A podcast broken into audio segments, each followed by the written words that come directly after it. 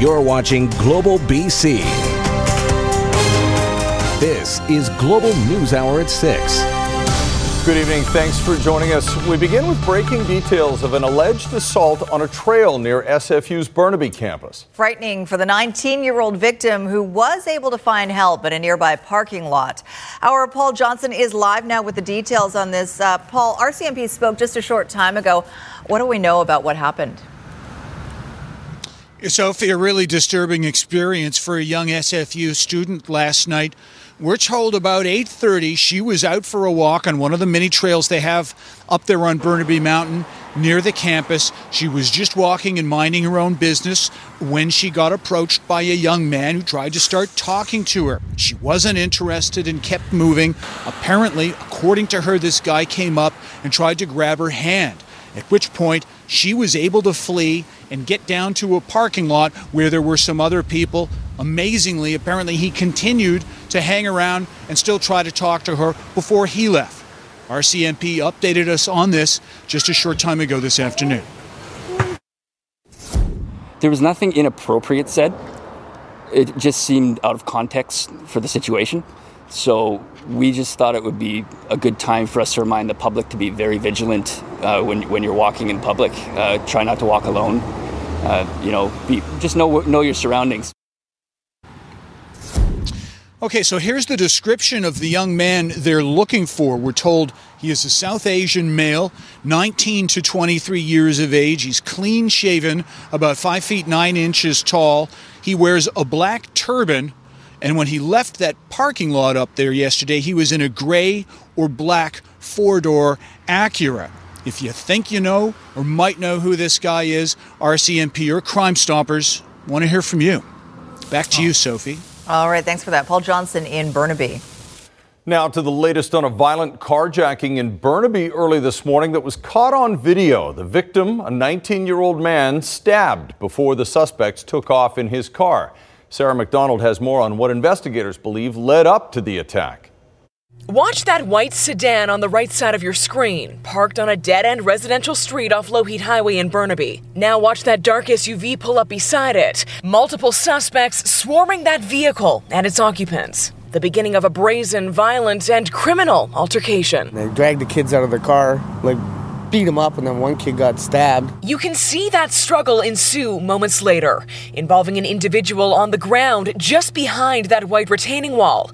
Likely the 19 year old man now hospitalized with stab wounds. But not before that white Mazda he was pulled from was apparently stolen by one of his alleged attackers. All of those suspects captured on video still at large. It's always concerning when something like this happens. Uh, it, it was we believe it to be targeted so i would tell the public that that there is no extra risk because of this incident.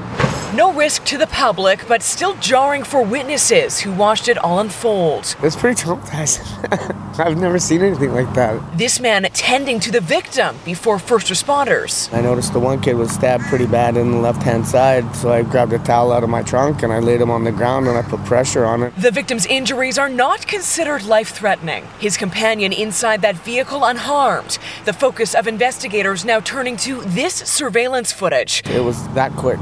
They tore him out of the car, beat him up, and stabbed the one kid. And these suspects wanted in connection to not only this vicious assault, but also theft. And Burnaby RCMP tell us that vehicle has since been recovered, but they're not revealing where it was located. They're now asking for the public's help in tracking down those suspects. Chris, any witnesses or any drivers with dash camera footage are asked to call police. All right, Sarah MacDonald in Burnaby. Thanks, Sarah. Police are investigating a serious hit and run that injured two people, one of them seriously. It happened in Saanich early this morning at the intersection of Mackenzie Avenue and Shelburne Street. Police say a blue Dodge Caravan heading east on Mackenzie Avenue struck a Yamaha scooter and a Honda Civic, both heading west. The 25 year old driver of the caravan then cra- uh, crashed into a telephone pole and tried to take off on foot, but was later arrested and is now being investigated for impaired driving. The 20 year old woman on the scooter was taken to hospital in critical condition. The driver of the Honda suffered only minor injuries. It's a terrible, terrible crash. And we don't call it an accident because accidents are preventable. Um, this was utterly preventable. The young woman just happened to be in the wrong place at the wrong time. She did absolutely nothing wrong. And yeah, so it's it's a real tragedy. A 26 year old man is now facing a charge of second degree murder in connection with a homicide back in February. The Integrated Homicide Investigation Team announced today that P. Lee Pai is charged in the killing of 68 year old T. Boer. Investigators say Boer was found suffering from injuries consistent with foul play inside a Surrey apartment complex near 133rd Street and 105th Avenue. He later died in hospital. Investigators say Pai doesn't have a previous criminal record, but has been the subject of a number of negative interactions with police in the past. They do not believe this was a random attack. The murder trial of Andrew Berry continued today with compelling testimony from a witness. Berry is accused of killing his two young daughters on Christmas Day 2017. Court heard from a neighbor who says he befriended Berry and ended up helping him in an unexpected way. Rumina Daya was there and has this report. Timo Musgrove testified the accused Andrew Berry told him he was fighting for custody of his two girls and he was worried he was going to lose them, adding his demeanor was nervous, anxious, and angry. For example, at one point, social services was called by Berry's ex, something to do with him inappropriately touching his daughters, which I personally do not believe to be true in any shape or form. Berry said he didn't do it. All allegations of abuse pertaining to Berry's daughters four year old Aubrey and six year old Chloe were investigated by police and the ministry and deemed unfounded. Musgrove said he'd see the girls playing in the hallway, and from across the hall, you could hear them saying, I don't want to go back to mom's. Musgrove testified Berry asked for help in July 2017, so he let Berry use his bank accounts to transfer money because the accused told him he was worried his wife would have access to the funds. Berry's sister, an RCMP officer who cannot be named because of a publication ban, transferred more than $22,000 to Musgrove, who deposited most of the money to PlayNow.com, a BCLC gambling site on behalf of Berry. Musgrove told the jury he thought the money was going to pay for food and bills. Musgrove testified he didn't think he was doing anything wrong. He said Berry would pay him $40 here and there for helping with the transactions. Rumina Daya, Global News. A disturbing discovery in northern BC. The SPCA is now caring for nine cats and kittens found in storage bins left outside on a vacant property. Officials say the cats had been without food and water for days. Their fur was matted and covered in feces and urine. Despite everything they've been through, officials say all of the cats are vocal and friendly. It's not known who's responsible for this act of cruelty. There is now a new investigation into suspended Sergeant at Arms Gary Lenz. Lenz recently cleared of allegations made during the spending scandal at the BC legislature, but now Speaker Darryl Plecas has commissioned a new investigation. Keith Baldrey joins us with more on this. Keith, what's going on now? Good question, Chris. I talked to both uh, the opposition and government house leaders today. They're being fairly closed-lipped, uh, closed-mouthed about this. They don't want to give a lot of details. It is a personnel matter. It's a human resources investigation. They brought in a former head of security at TransLink to conduct the investigation. He does have a police uh, b- background. Gary Lenz, of course, the subject of allegations from the speaker himself. Uh, we don't know who brought uh, the subject of the complaint. It was actually brought by the speaker's aide, Alan Mullen, uh, who, under the Police Act, the speaker has the power to launch launch this type of investigation. So it's a human resources issue. It's not a criminal thing. That special prosecutor investigation is ongoing as well. So this strange case uh, just got a little stranger, Chris. To add to the intrigue, we hear now there's a further twist to the spending scandal yeah. that involves the Speaker's office itself. Yeah, this is a letter uh, Mary Polak, the opposition House leader, has sent to the Speaker asking that information has to be provided uh, publicly from the Speaker's aide, Alan Mullen, who right now is in the midst of a cross country trip in Canada and the United States, ostensibly some sort of fact finding mission on various security uh, operations at various jurisdictions. But rules, strict rules, govern the travel of public servants, Chris. Mary Polak asking questions about does he have an itinerary? How much is this going to cost? Cost the taxpayers? Is there any checks or balances on his travels? And will he provide receipts and per diems receipts at the end of the day? So when Mr. Mullen returns from that trip, we ex- don't exactly know what he's uh, going to be doing. He's going to be facing some tough questions from Mary Polak and from Mike Farnworth, the government House Leader, as well. Sounds like it. All right, Keith, thanks very much. An Okanagan woman is fighting to stay in Canada as she faces deportation to her home country of South Africa. As Shelby Thom reports, Leah Thorne is making a desperate appeal, fearing for her life if she's forced to return.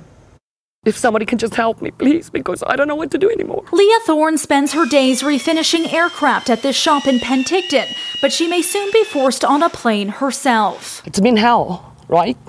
It's been hell. Leah is fighting to stay in Canada. Six years ago, she traveled to this country from her home in South Africa on a visitor visa. She fell in love with the Okanagan and her partner, Walter. I just don't want her to go. Say, I love her very much, her stuff that, and it's kind of it's scary to think that she'd have to go back river. Leah says she was the victim of sexual violence in South Africa and fears for her life if she were to return. I was raped in 1987, right? I don't know who my perpetrator is because I was unconscious. She filed for refugee protection, and last June her claim was accepted. I find that the claimant has more than a mere possibility of being sexually assaulted in South Africa, says the Refugee Protection Division. But the glimmer of hope to stay in the Okanagan was quickly shattered. Last week, Leah learned the government successfully appealed and her refugee status quashed. I find the respondent has not established a profile that demonstrates that she would be singled out for persecution on the basis of her race or gender, or that she would not be protected by the state, says the Refugee Appeal Division. I've been nothing just crying, right? Leah is not alone. When you look at refugee protection claims against South Africa, only seven claimants were accepted by Canada as refugees in 2018 and four the year prior. One of the factors in a refugee claim is that a person is expected to move to another part of their own country where they can be safe before they seek the protection of another country like Canada. This BC immigration lawyer isn't connected to the case but says successful claims are low because South Africa is perceived as a stable democracy where there is state protection. People can go to the police or to the courts or to other uh, government authorities to get protection uh, if they're facing persecution. While it may be an uphill battle, Leah isn't willing to give up. She plans to file an appeal in federal court. I will fight until I have no breath left. Shelby Thom, Global News. Right now, though, it's a struggle many smaller cities face across Metro Vancouver, offering residents affordable housing and an opportunity to work close to home. Right now, Port Moody is wrestling with that challenge of being a place where residents can do both. Ted Chernecki explains why now the acting mayor says it's do or die time. Port Moody has a big problem. Every weekday morning, nine out of every ten workers in the labor force leaves town for a job somewhere else. They pour out of the city either via the new Evergreen extension, or by road, or by the West Coast Express line. It'd be more typical for a city to have about 45% of their um, their workers working in the city. But when you get down to 9, uh, 10, 11 out of 12, you know, 12, 12 uh, cars driving out of town every day, um, that's devastating to your local daytime economy. Port Moody is already the classic bedroom community with developers reluctant to build anything other than lucrative condo towers. But tomorrow, Council is going to be asked to zone a three block area around the old CP rail station to be ready for any developer who wants to build a high tech hub.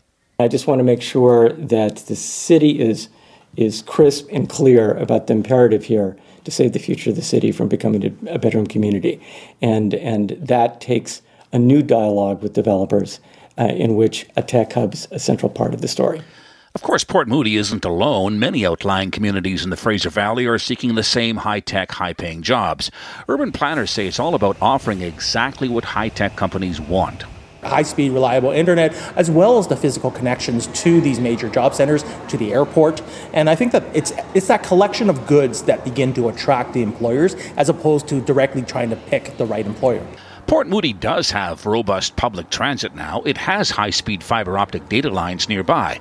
But the acting mayor says if council doesn't change its official community plan in a significant way, Port Moody is destined to be only a bedroom community with ever rising property taxes. Just more heads and not nearly enough good jobs uh, is going to be a killer for the city in the long run.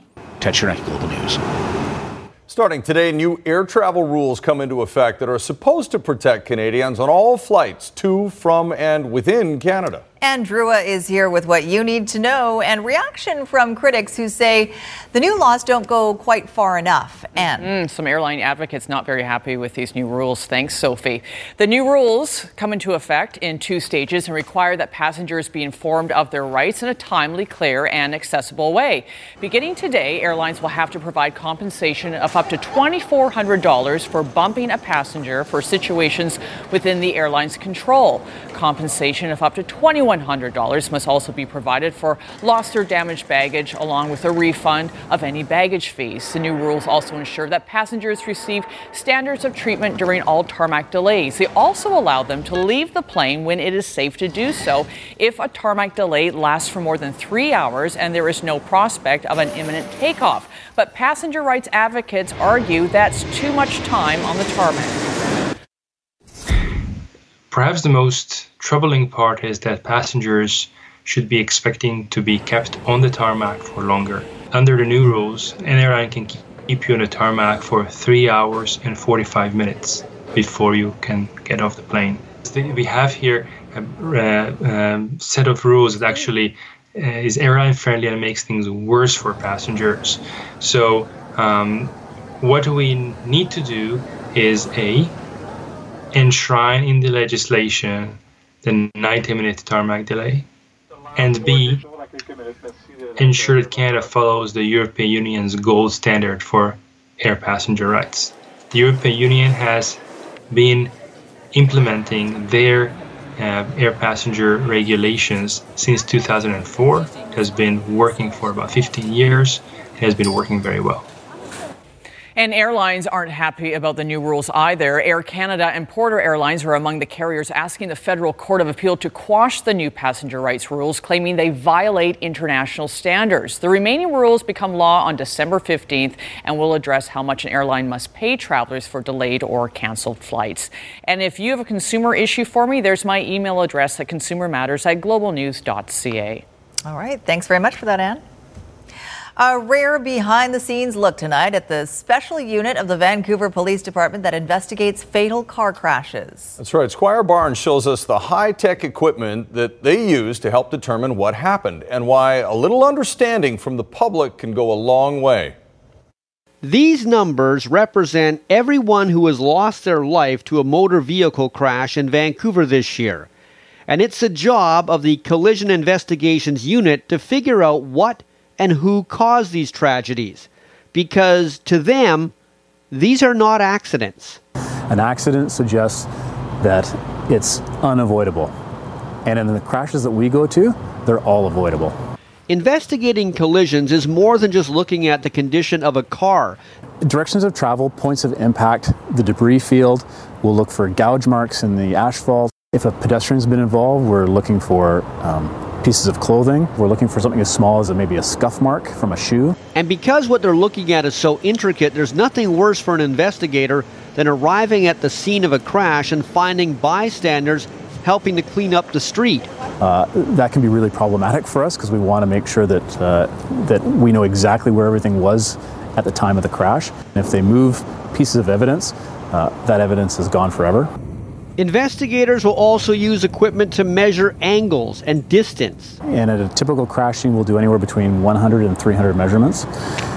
Um, and then from that, draw a scale diagram, which we can use back at the office. Another big piece of information can be provided by this the airbag control module, your car's black box, if you like. When the airbags deploy, this little box captures the last five seconds of, of what happened before impact. So it tells us everything from, from speeds to uh, engine throttle to braking. When we plug into this, we actually generate a report that's 28 to 35 pages long, and it provides a whole bunch of, of data that, that helps our investigators. Because of these techniques, most of the time investigators figure out what happened. But their investigations also show that the biggest reason for fatal or serious crashes is speed. Uh, So, you know, 70, 80, people start going to hospital. 90, people start going to the morgue, unfortunately. Um, it's very, very rare to see a collision when cars are, are traveling at or around the speed limit that people don't just walk away if they're wearing their seatbelts.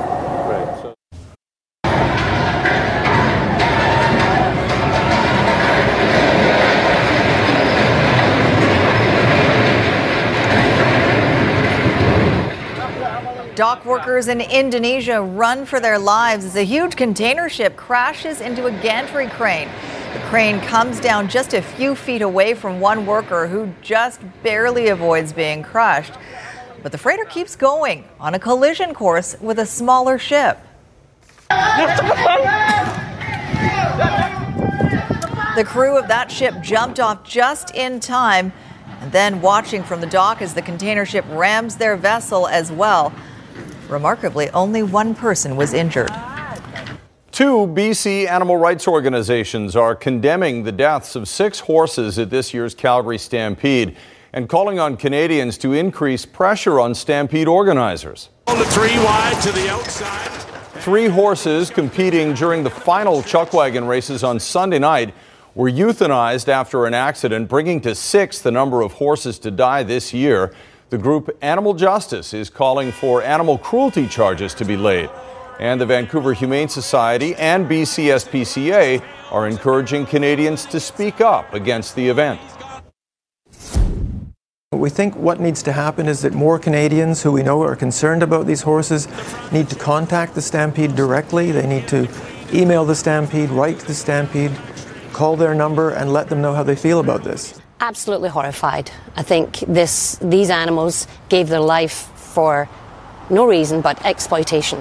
I think it's incumbent to, for the public to let their feelings be known that um, this it's 2019. This should not be continuing on in this day and age.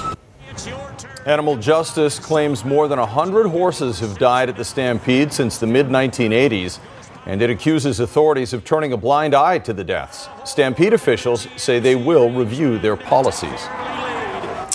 Donald Trump's Twitter account has Washington, D.C. in an uproar once again after tweets calling for Democratic Congresswomen of color to go back to their own countries, even though most were born in the United States. While Republicans are largely silent or supportive, Democrats are uniting against his statements. A united front late today from the freshman Democrats attacked by the president as he fans the flames of racial resentment. This is his plan to pit us against one another. This is a distraction, and we should not take the bait. He does not know how to defend his policies. So, what he does is attack us personally.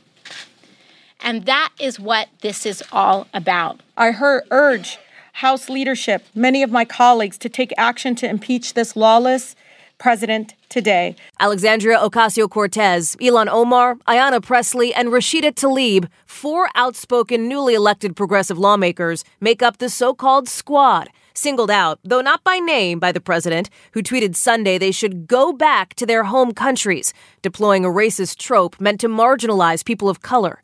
Only Omar was born elsewhere in Somalia. All four women are U.S. citizens. These are people that, in my opinion, hate our country. The president looking to exploit the Democratic divide between progressives and moderates, not bothered by the criticism and not backing down. Asked at the White House if he's concerned people see his comments as racist and that white nationalists seek common cause. It doesn't concern me because many people agree with me. And all I'm saying, they want to leave, they can leave. GOP leadership silent so far, although at least 17 Republicans have denounced the president's comments. I think those tweets are racist and xenophobic. Uh, they're also inaccurate. Most other Republicans stopping short of calling the remarks racist. What was said and what was tweeted was destructive, uh, was demeaning, uh, was uh, disunifying, and, uh, and frankly, was very wrong. Some terrifying video out of Pennsylvania that's pretty good evidence that life jackets save lives. Oh God. Horrified witnesses watch as a raft carrying six people goes over a waterfall. Now, believe it or not, the four men and two women were all rescued and suffered only cuts and bruises. The park operations manager says they were undoubtedly saved by their life jackets. Apparently, the rafters missed warning signs that said danger beyond this point. Well, in Health Matters tonight, some breaking news of a very rare death from a rabies infection. The health ministry says a BC man died in St. Paul's Hospital after coming into contact with a bat on Vancouver Island back in May.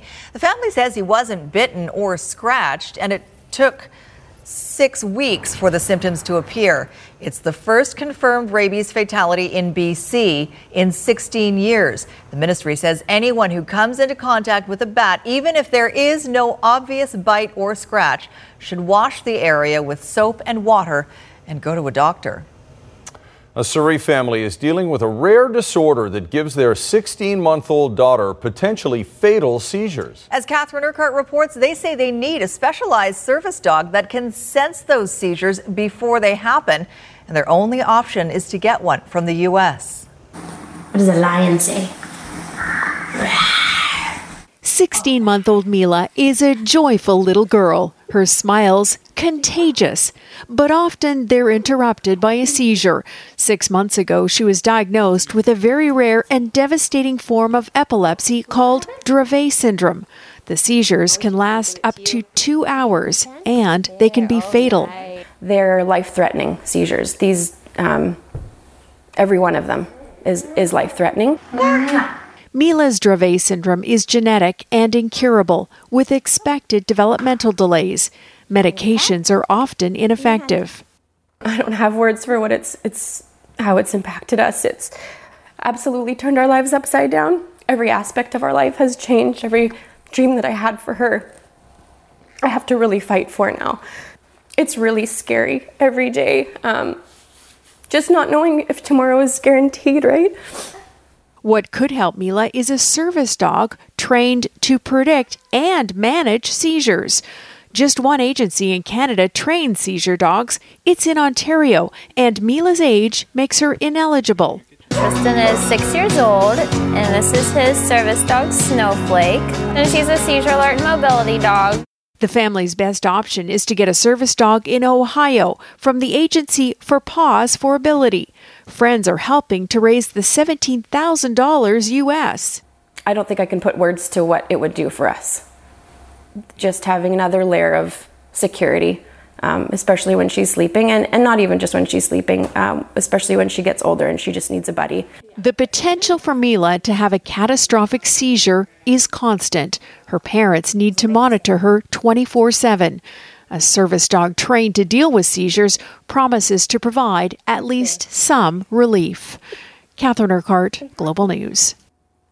All right, to some more breaking news for you now. This time out of Nanaimo, where RCMP are looking for a suspect who was seen with a gun in a local shopping mall. The young male was seen in the Woodgrove Center, prompting police to close the mall and evacuate everyone from it. No shots were fired and no one was hurt, but police want to find the youth for obvious reasons. He's described as about six feet tall and 160 pounds with brown hair. Last seen wearing a white hat, gray pants, and a black jacket. When we get more information, we'll pass it along to you.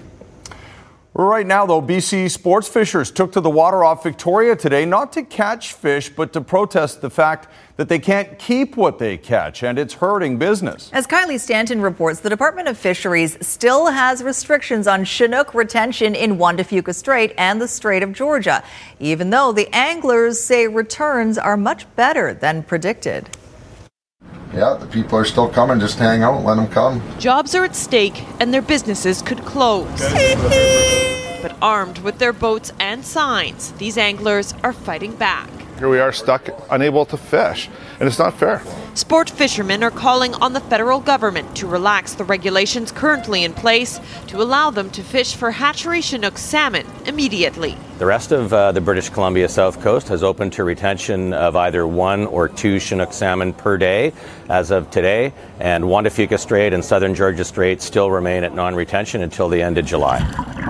They claim the low run on Chinook salmon that was expected is not materializing. Instead, a run of between 45 and 50,000 spring and summer Chinook stocks are predicted to return to the Fraser River, what's considered a moderate level of abundance, and the regulations should reflect that. These people have invested like hundreds of thousands of dollars for gear, boats, and they can't fish. For one hatchery fish, minister needs to take a second sober thought, I believe. Fisheries and Oceans Canada is laying the blame on the barrier caused by the Big Bar landslide, saying it presents a real and present danger for at risk Fraser Chinook getting upriver to spawn. In a statement, a spokesperson for the minister said, If we do not take action now to ensure as many Fraser Chinook salmon are able to reach their spawning grounds, these runs will face very significant challenges. While these measures are difficult, they are necessary. But anglers argue that's only a serious concern upstream of the landslide. It doesn't apply here. The fish that we would like to target here with one hatchery Chinook per day are not impacted by the landslide at all. But if the rules don't change, it will be another two weeks before they can get their lines in the water. And at this point, every day counts. We're losing our public fish really quickly, and uh, we need to protect it. Kylie Stanton, Global News, Victoria.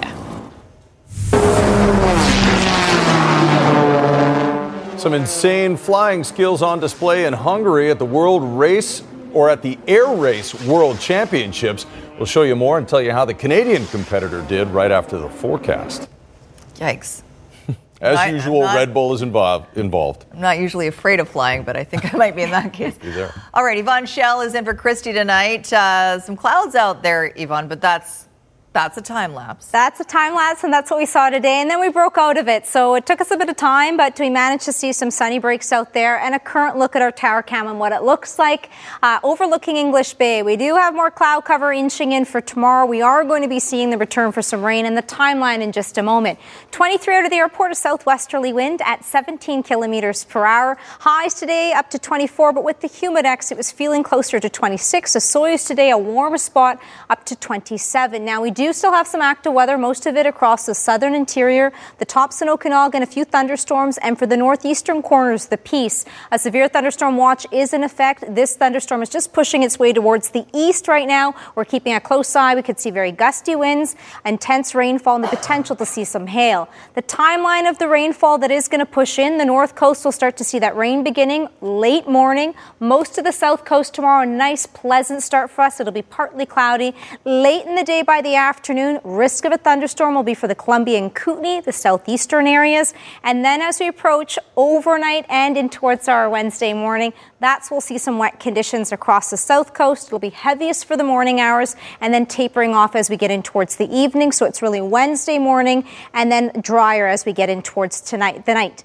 Here's a look, five and up to 15 millimeters for most areas along the south coast. The North Shore could see up to 20 and coastal sections tomorrow. So rain and heavy at times. The southern half, it's really the Columbia and Kootenay with the instability. And we've got cloud cover inching in by the evening hours. The blip in the forecast will be our Wednesday with rainfall and heavy at times at 21 degrees. Tonight's weather window, a great shot that was taken in 100 Mile House from Janine. Guys? Giddy up. All right. Thanks very much, Yvonne.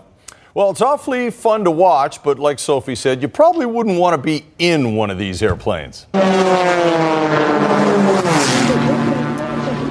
Some of the most skilled pilots in the world competing in the Red Bull Air Race World Championships in Hungary. This is Canadian Pete McLeod flying as fast as he can through a series of giant inflated gates.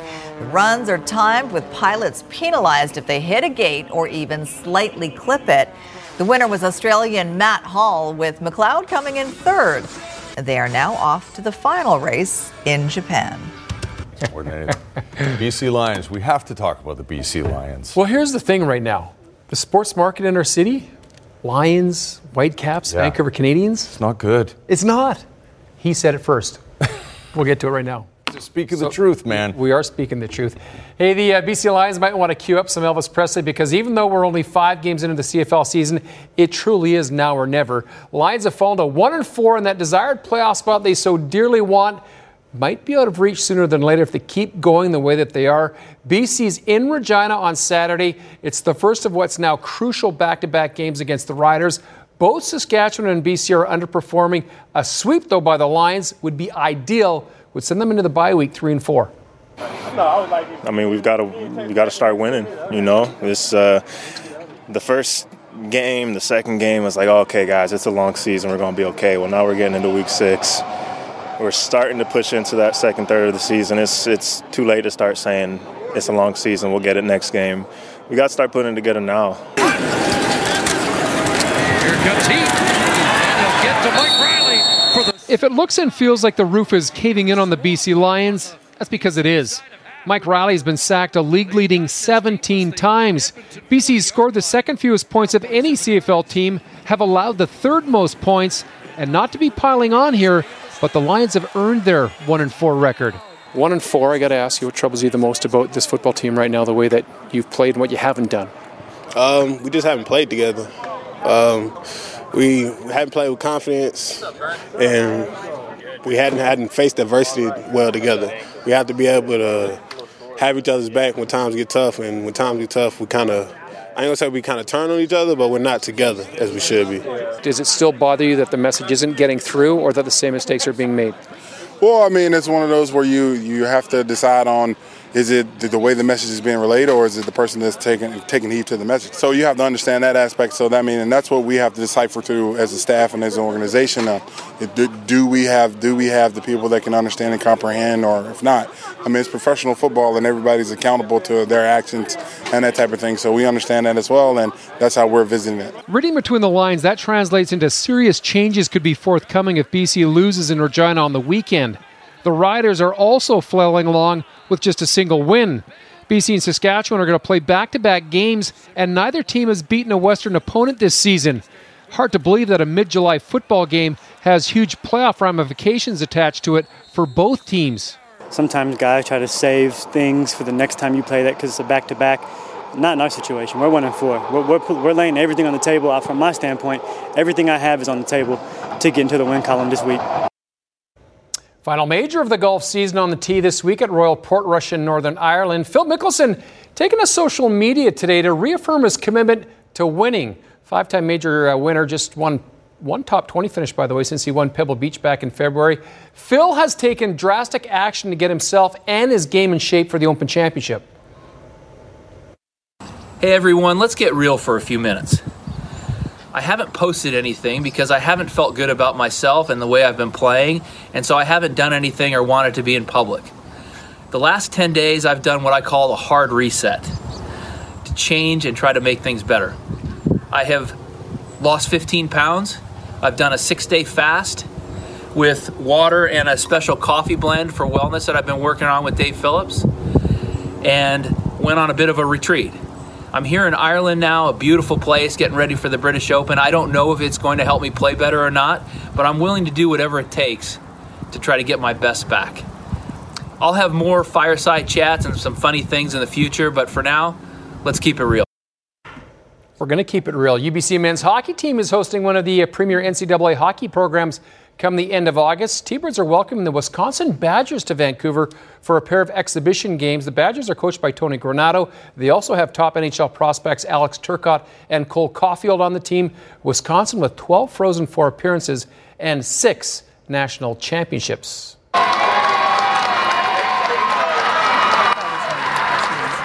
Stage 10 of the Tour de France. It was not Sophie and Penticton yesterday. 217 and a half kilometer ride through southwestern France. It was an interesting stage on a few fronts. Crossworld uh, wins cost the main peloton to stretch like three times, but what a finish. Van in yellow, Viviani in blue.